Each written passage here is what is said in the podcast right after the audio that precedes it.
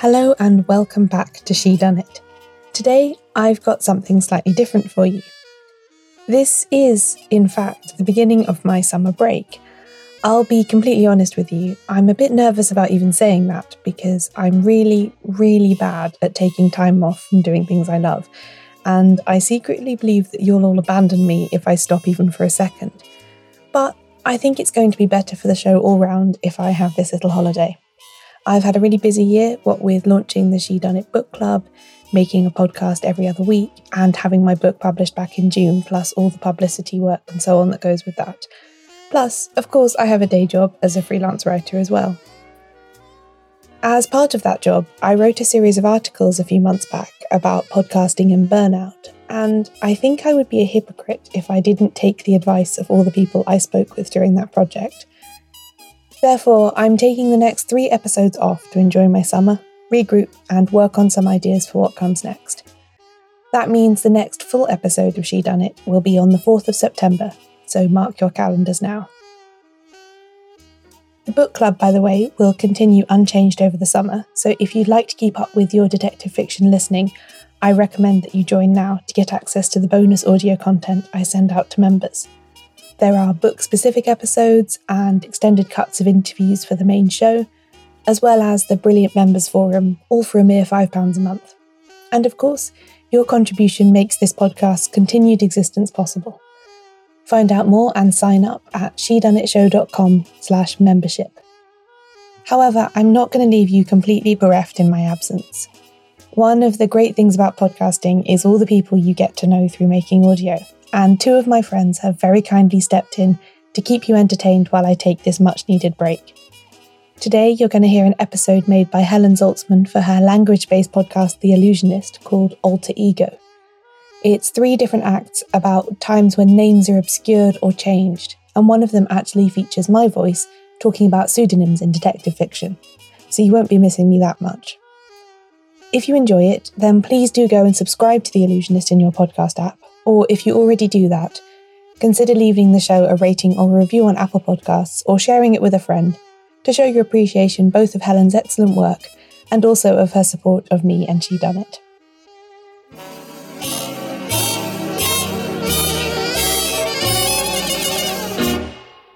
In History's Secret Heroes, Helena Bonham Carter shines a light on extraordinary stories from World War II.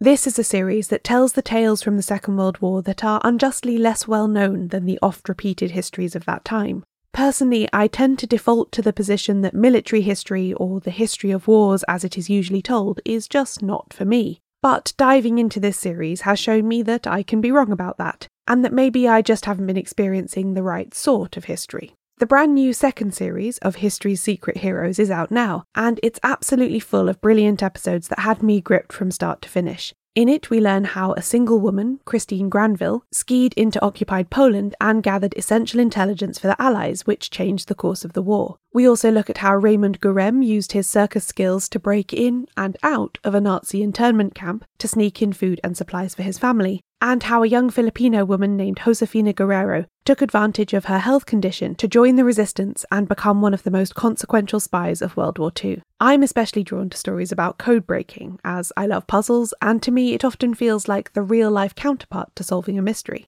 I loved the episode called The Unbreakable Navajo Code, about a group of Native American soldiers who devised a code for the Allies' use. And I also really enjoyed the one about Emily Anderson, an Irish cryptanalyst who worked both at Bletchley Park in the UK and then in Cairo to decrypt vital intelligence. Helena Bonham Carter voices all of these episodes in a way that makes you feel like they're just being whispered directly into your ear by someone who really knows how to tell a dramatic tale to full effect. There are experts interviewed, but also friends, family members, and witnesses, so each story feels personal and intimate as well as historically significant.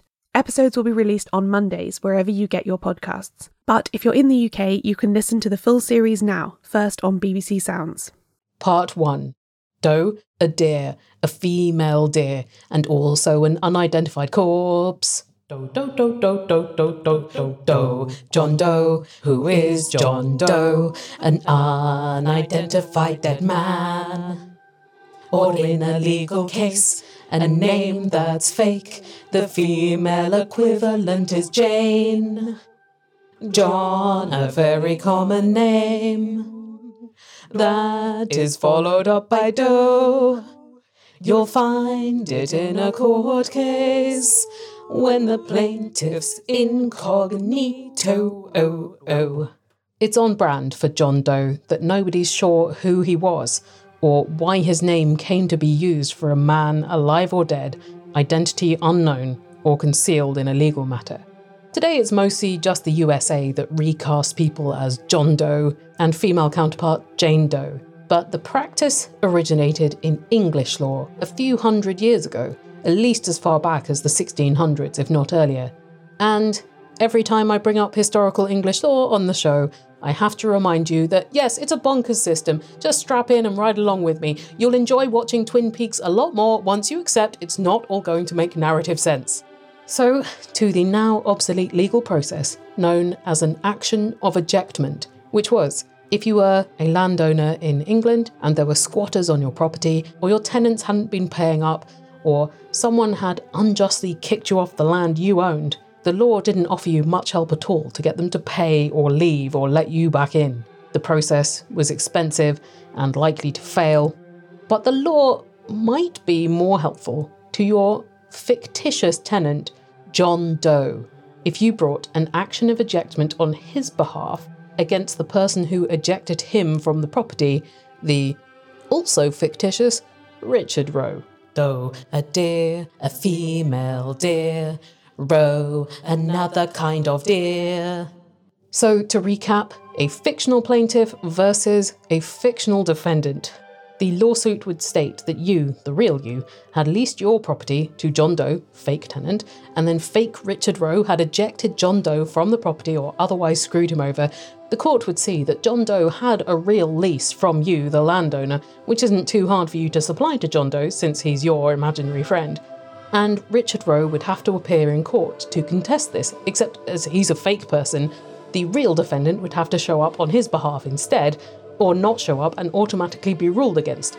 If he did turn up, he'd have to provide a bunch of not fake evidence to show that the land was his, or admit to the court that the lease and John Doe and Richard Roe were fake, so the case would usually go the way of the real landowner.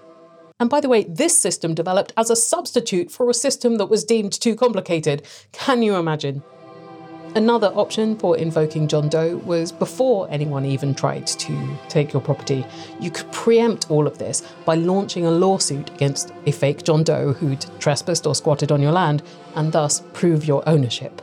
If there were more than two fake people involved in a Doe versus Roe case, they'd often be called John Styles and Richard Miles, John Noakes, or sometimes John Goodright, Henry Woodbegood, Lawrence Lovelittle, Thomas No Title. Really going for plausibility there. The practice of fake defendants and fake plaintiffs goes back to ancient Roman law, where Numerius Negidius might face a lawsuit from Aulus Agerius. Both were kind of joke names, Agerius referring to the verb to set in motion, and Numerius Negidius roughly translating to I refuse to pay. Latin still appears in cases now where an anonymised person might be referred to by the initials NN, nomen nescio, meaning I do not know the name. The fake courtroom enemies John Doe and Richard Roe were abolished in British law in 1852, although John Doe popped back up in 2005 when J.K. Rowling served an unusual John Doe injunction against anyone, known or unknown, who sold, obtained, or disclosed part or all of Harry Potter and the Half Blood Prince prior to the book's official publication. So, in that case, the John Does weren't fictional offenders so much as potential ones. And John Doe continues to have a media profile as the unidentified body on a slab in a TV forensics drama, or the murderer in the film Seven. In American legal cases, he and his female counterpart Jane Doe are cover names for people who are unknown or unidentified or deliberately anonymized. And James Doe, Judy Doe, Junior Doe, Mary Moe. Mary Major might appear in federal cases in the US. Perhaps the most famous example of the legal placeholder names Roe versus Wade, the pseudonym Jane Roe versus the real name Henry Wade, ruled on the same day in 1973 as another pseudonymous abortion case Mary Doe versus Arthur K. Bolton. A 1988 deposition in the US really ran with the John Doe pattern, naming Brett Bowe, Carla Coe, Donna Doe, Frank Foe, Grace Go, Harry Ho, Marta Mo, Norma No, Paula Poe, Ralph Rowe, Sammy So, Tommy Toe, Vince Vo, William Woe, and Xerxes Zoe. John Doe left a legacy, even though we can't say who he is, or was, or why he's named after a doe, a deer, a female deer. To be honest, him being named after a deer is the least incomprehensible thing about this. That will bring us back to legally anonymized John Doe. Part 2 My Wheel Self. I remember when, when I first started, it was like a coming of age, like funnest thing, trying to think of your name. And you're trying to think of something that, like, for me, it related to my job. Some people, it's like a book they love, an author, or, you know, something like that, a place they're from, a link to their heritage, or something, you know. Sometimes just a really good joke. Yeah, exactly. Some people just make up a pun and go with it. A lot of people like love punning in roller derby. That seems to be quite the trend. so people spend a lot of time thinking up a name uh, and trying to get exactly the right kind of wordplay with exactly the right connotations. That isn't going to kind of reflect negatively on them, but it's also it's also clever. And roller derby names are rare examples of puns I can get on board with. Here at this London versus Oxford roller derby bout, I can see Sirius Whack, Aphrodite for Destruction, Gemolition, and Claire Force One whizzing around the track. But there are pun free names on the teams as well, some real surnames, some just words laced with a little threat, like damage and punching ovaries. My name currently actually is just Brat, uh, but originally it was Brat Worst. Um, and this is like a really silly, it has like no real like intelligent origins. But um, when I first started playing roller derby, I'd just been living in Austria, um, you know, where the like, uh, it's a very common snack. Um, and so I felt like a kind of affiliation with like Germanic culture. And um, like my parents always used to call me a brat when I was a kid because I, I was a little, a little nightmare. Um, and so I just felt like it was kind of, it was a silly, like, because it sounded a bit punk. I don't know. Over the years, like, I dropped the worst because it actually has kind of like negative connotations, but also I, I just feel like brat is sufficient. That's good. And it's efficient because it's one syllable. yeah, it's letters. easy to shout brat, brat, brat. Easy to, easy to like put on garments if you're embroidering it. Very, very, yeah. Uh, as you can see, I have it very, have it on a garment. If it's like 16 letters, it wouldn't fit. My derby name is Ursa Mamer. It's obviously a pun on the constellation Ursa Major. I've always been kind of a space nerd, but like also Ursa means bear in Latin, and it's pretty badass to be called bear while I'm on the derby track. Uh, being trans, I have some baggage with names in general, right? So I've probably given a bit more thought to the idea of names than a lot of people might. And my derby name was almost as big a deal to me as my real name, which is Callie, by the way. I have a mega case of imposter syndrome, and I'm always thinking and wondering and worrying if I really belong in certain places, especially among these incredible athletes that I play roller derby with. And I should also add that I think it's silly to think that way, but it's how my brain works. I think anyone who's willing to show up and do work belongs there. Everyone except me, of course, because we're always less kind to ourselves than others, right? So when I'm on the track and I hear someone call me Ursa, it's a really, really big deal. Well, I skated for about six months as Foxy Brown, actually, um, and but I was never, I didn't feel connected to that name, um, and so then we spent probably six months actually thinking of of something that was a bit more connected to me rather than just a name I liked. I am obsessed with Beyonce, and so I was trying to think of something that brought her in, and obviously her name is Sasha Fierce, her stage name, and then we ended up with Basha Fierce. Yeah, and I feel like it suits the game as well. Uh, although people would shorten it to Bash the whole time, so for the most part, people don't know where it came from, but um, that's the original origin. a lot of people are just dropping like roller derby names altogether. So there's a bit of a kind of shift in the in the culture where some people really feel like they strongly identify with having a roller derby name, and some people are like, actually, do you know what? I want to take myself more seriously as an athlete, and maybe I'll just skate under my real name. But um, I don't think that'll ever be me. But yeah. So it's a it's a kind of validation thing that people don't want the names. Um, I think no, I, not necessarily, but I think some people, um, as like roller derbies become increasingly popular. For example, our A team play in like international tournaments. Um, you know, it's been on the BBC, um, like the World Cup uh, last year, and uh, I think actually people started to feel like maybe I want to have have myself recognized for like who I am really rather than like a persona. Although there are people who really feel like becoming a persona is part of like how they perform. So I think it's it really varies. Right, so it's just like whether it's easy to access your inner roller derbies without it. Yeah, yeah, yeah, yeah, exactly, exactly. My roller derby name um, was when I first started Helvetica Black. As someone who works with graphic design and typefaces, it was a perfect spooky pun on um, you know a related kind of thing for me. However, I kind of changed it back to my um, given name. There was a bit of a move away from roller derby names, especially in LRG. A lot of us kind of dropped them. Why was that? I think there was just a feeling that it wasn't um, reflective of where we were going as athletes. We were starting to call ourselves athletes, working out a lot, wearing proper sports gear. We weren't wearing fishnets and mad makeup and safety pins anymore. Um, so a lot of us kind of moved moved that way. Uh, but I really dislike my surname, so I kept the black bit from Helvetica Black, and I moved the Helvetica to like a middle name, if you will. So now I skate under the snappy Katie Helvetica Black. Do you feel though like you could prove that you can be an athlete and wear fishnets and Oh yeah, wild makeup? Yeah, definitely. And some people kept their, their roller derby names the whole time, and some people never had them. Some people never wore fishnets and frilly skirts, and some people love it and wear wear whatever they want. And that's the beauty of roller derby, really. You can there's space for everyone. There's space for whatever you want to wear or look like or call yourself. I actually skate under my normal name, which is Kate Russell. And the reason for that is because I hate my roller derby name. What happened there?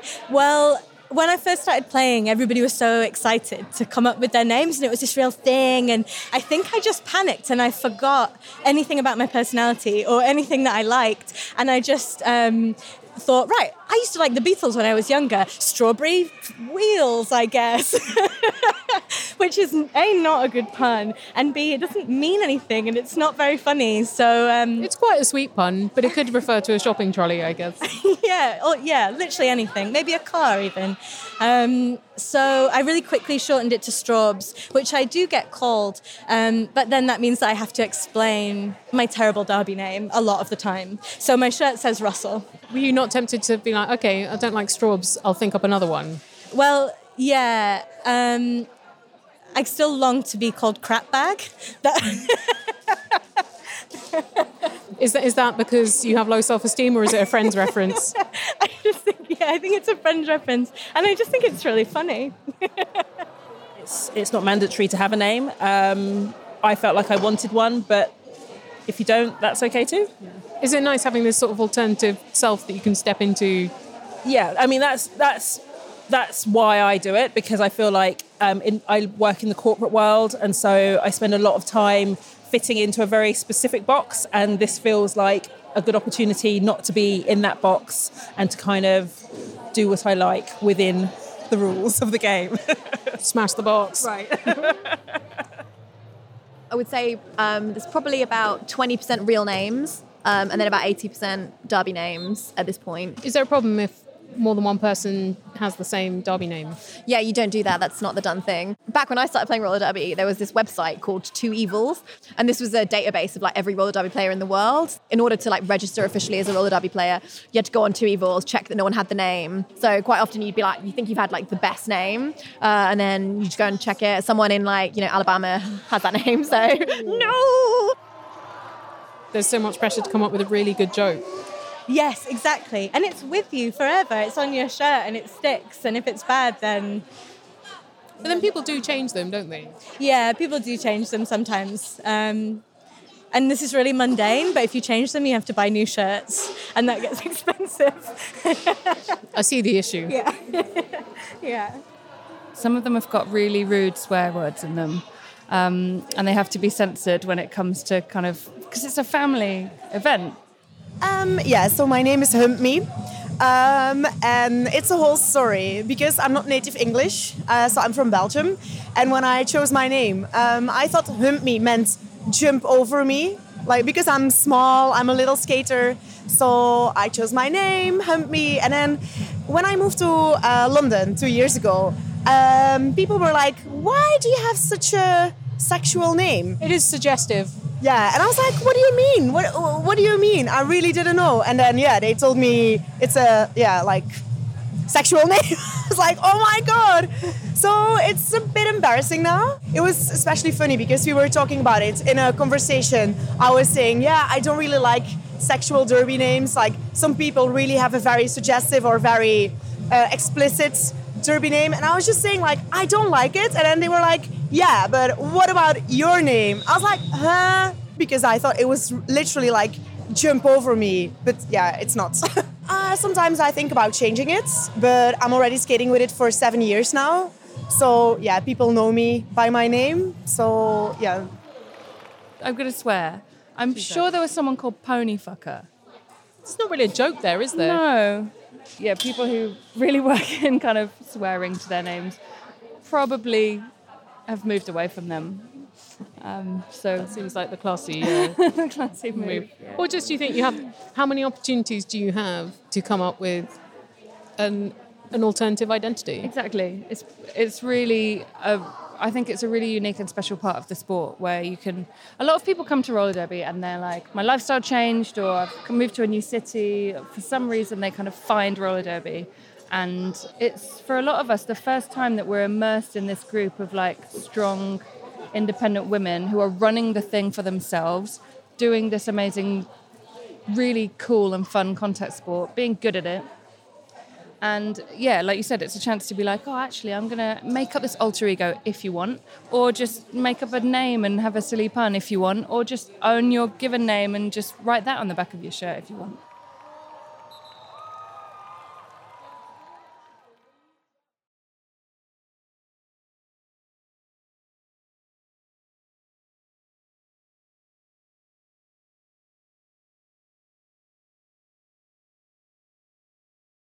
Part 3 Cover Story.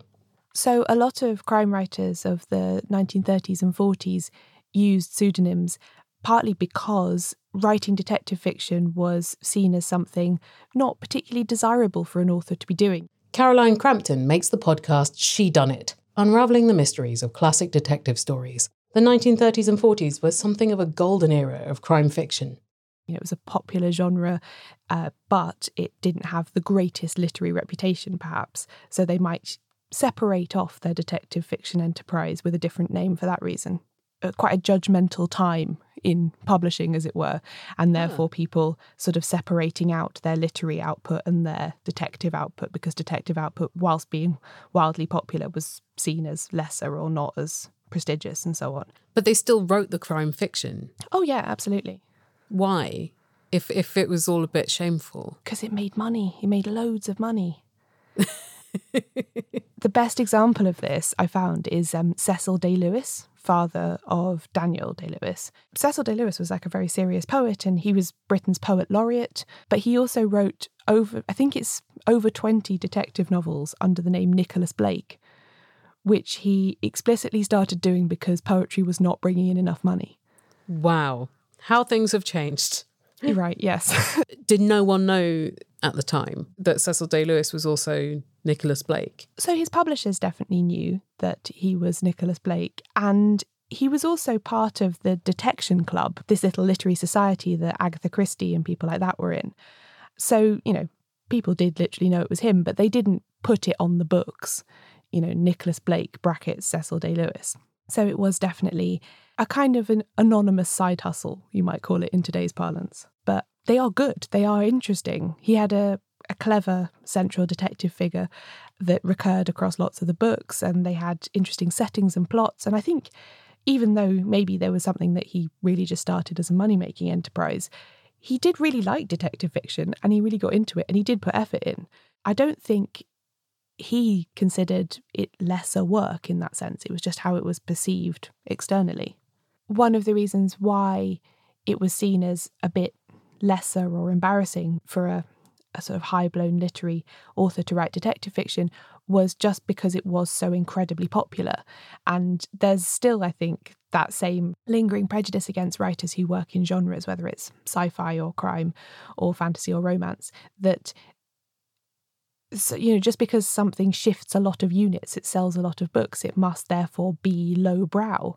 So there was definitely a lot of that operating um, at the time when crime writers were picking pseudonyms in the 20s, 30s, and 40s. That, you know, I need one name for the stuff that a lot of people are going to read. And then I need a separate name for the stuff that only a few but very important people are going to read. It's just this bizarre expression of genre prejudice, I think, in lots of ways. And even more so because in the case of Cecil Day Lewis and Nicholas Blake, Nicholas Blake was funding Cecil Day Lewis. It wasn't the other way around, but for some reason, the less profitable but more prestigious thing could be his own name, and the thing that paid his bills had to be a different name. I always find it a bit unnecessary when people are like, Who is Eleanor Ferrante? Who's the real person behind Mm. Elena Ferrante? Because I always think, Well, it's just a person. You know, what difference does it make? But I can understand now when you've got a uh, highfalutin writer behind these novels, why people think it's an exciting thing to uncover who's behind the pseudonym. Exactly. I think that's something that pseudonyms have always had is this element of mystery compounded when it's actually a mystery or crime novel that they're writing. But yeah, there is that feeling of well, there have been occasions when it was someone I'd already heard of, so maybe it is this time. Eleanor Ferrante's a really good example. J.K. Rowling is Robert Galbraith.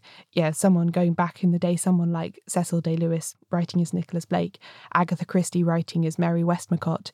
So there are all these examples when it was somebody quite famous.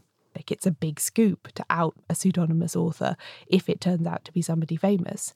And that's why you get these, you know, constant investigations and probes into who is Eleanor Ferrante really. But then Agatha Christie was her real name, so she was writing the crime fiction under her real name. It wasn't like, oh, the shame of it, I'm going to hide behind uh, the image of Agatha Christie. So Agatha Christie is a really interesting example in that because yes, Agatha Christie was her real name, or rather it was her married name. It was her name from her first husband.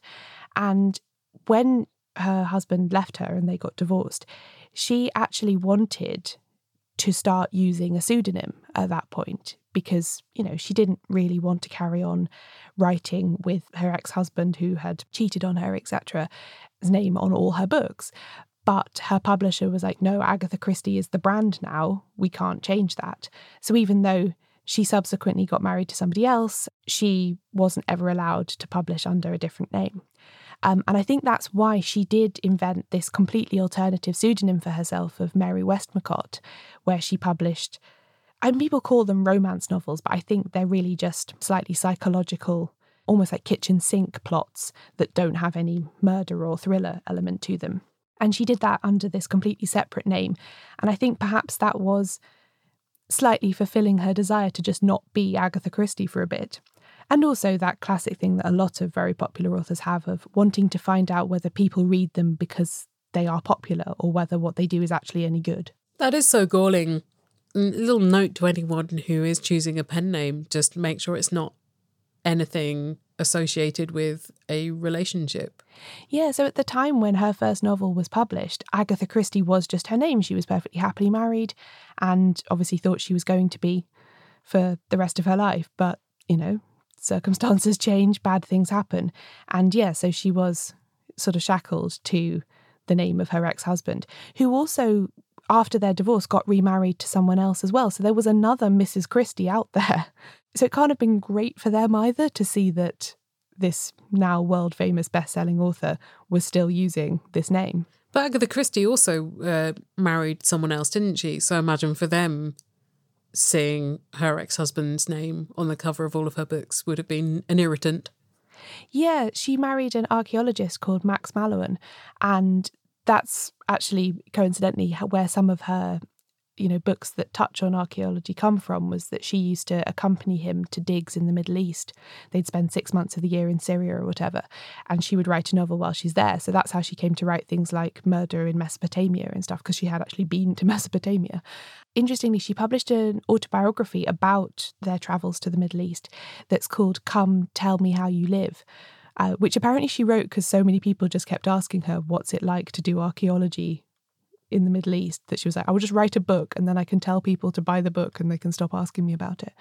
Um, but in that autobiography, she is credited as Agatha Christie Mallowan. So she did you know, try and hint at the fact that, yes, I'm Agatha Christie, whatever, but also that's not really my name. There's more about crime authors' pseudonyms in She Done It, episode 14, Pseudonyms, focusing on Helen Fields, aka H.S. Chandler, and also Josephine Tey, aka Gordon Daviot. Neither of those were the author's real name. You can find Shedunnit at the Pod Hearing Places and ShedunnitShow.com, where you can also join the book club that Caroline has just started for the show. So if you enjoy detective fiction, get amongst it. Before that, you heard from the London Roller Girls, Brat, Helvetica Black, Basher Fears, Kate Russell, and Hump Me. Visit londonrollergirls.com to find out more about them and their upcoming fixtures. You also heard from Ursa Maimher, aka Callie Wright of the podcast Queersplaining. Find it at queersplaining.com.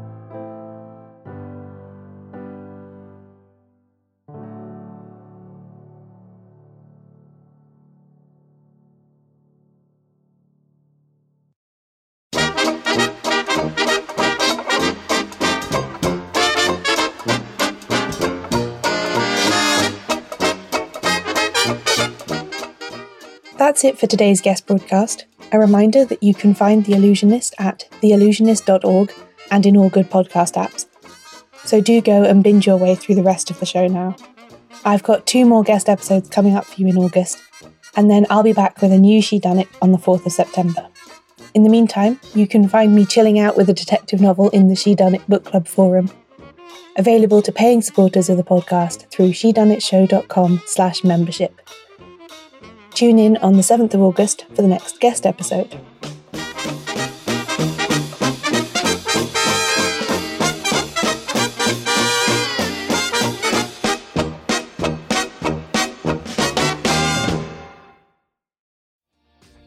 Hi, my name is Kaye Adams, and to be honest, I'm not so good with the aging process, so I enlisted my old chum, the filter free Cara McKenzie, to advise. Could you imagine being a porn star? The room would need to be really hot for me to strip off. To be honest, she's not much help, but she is rather amusing.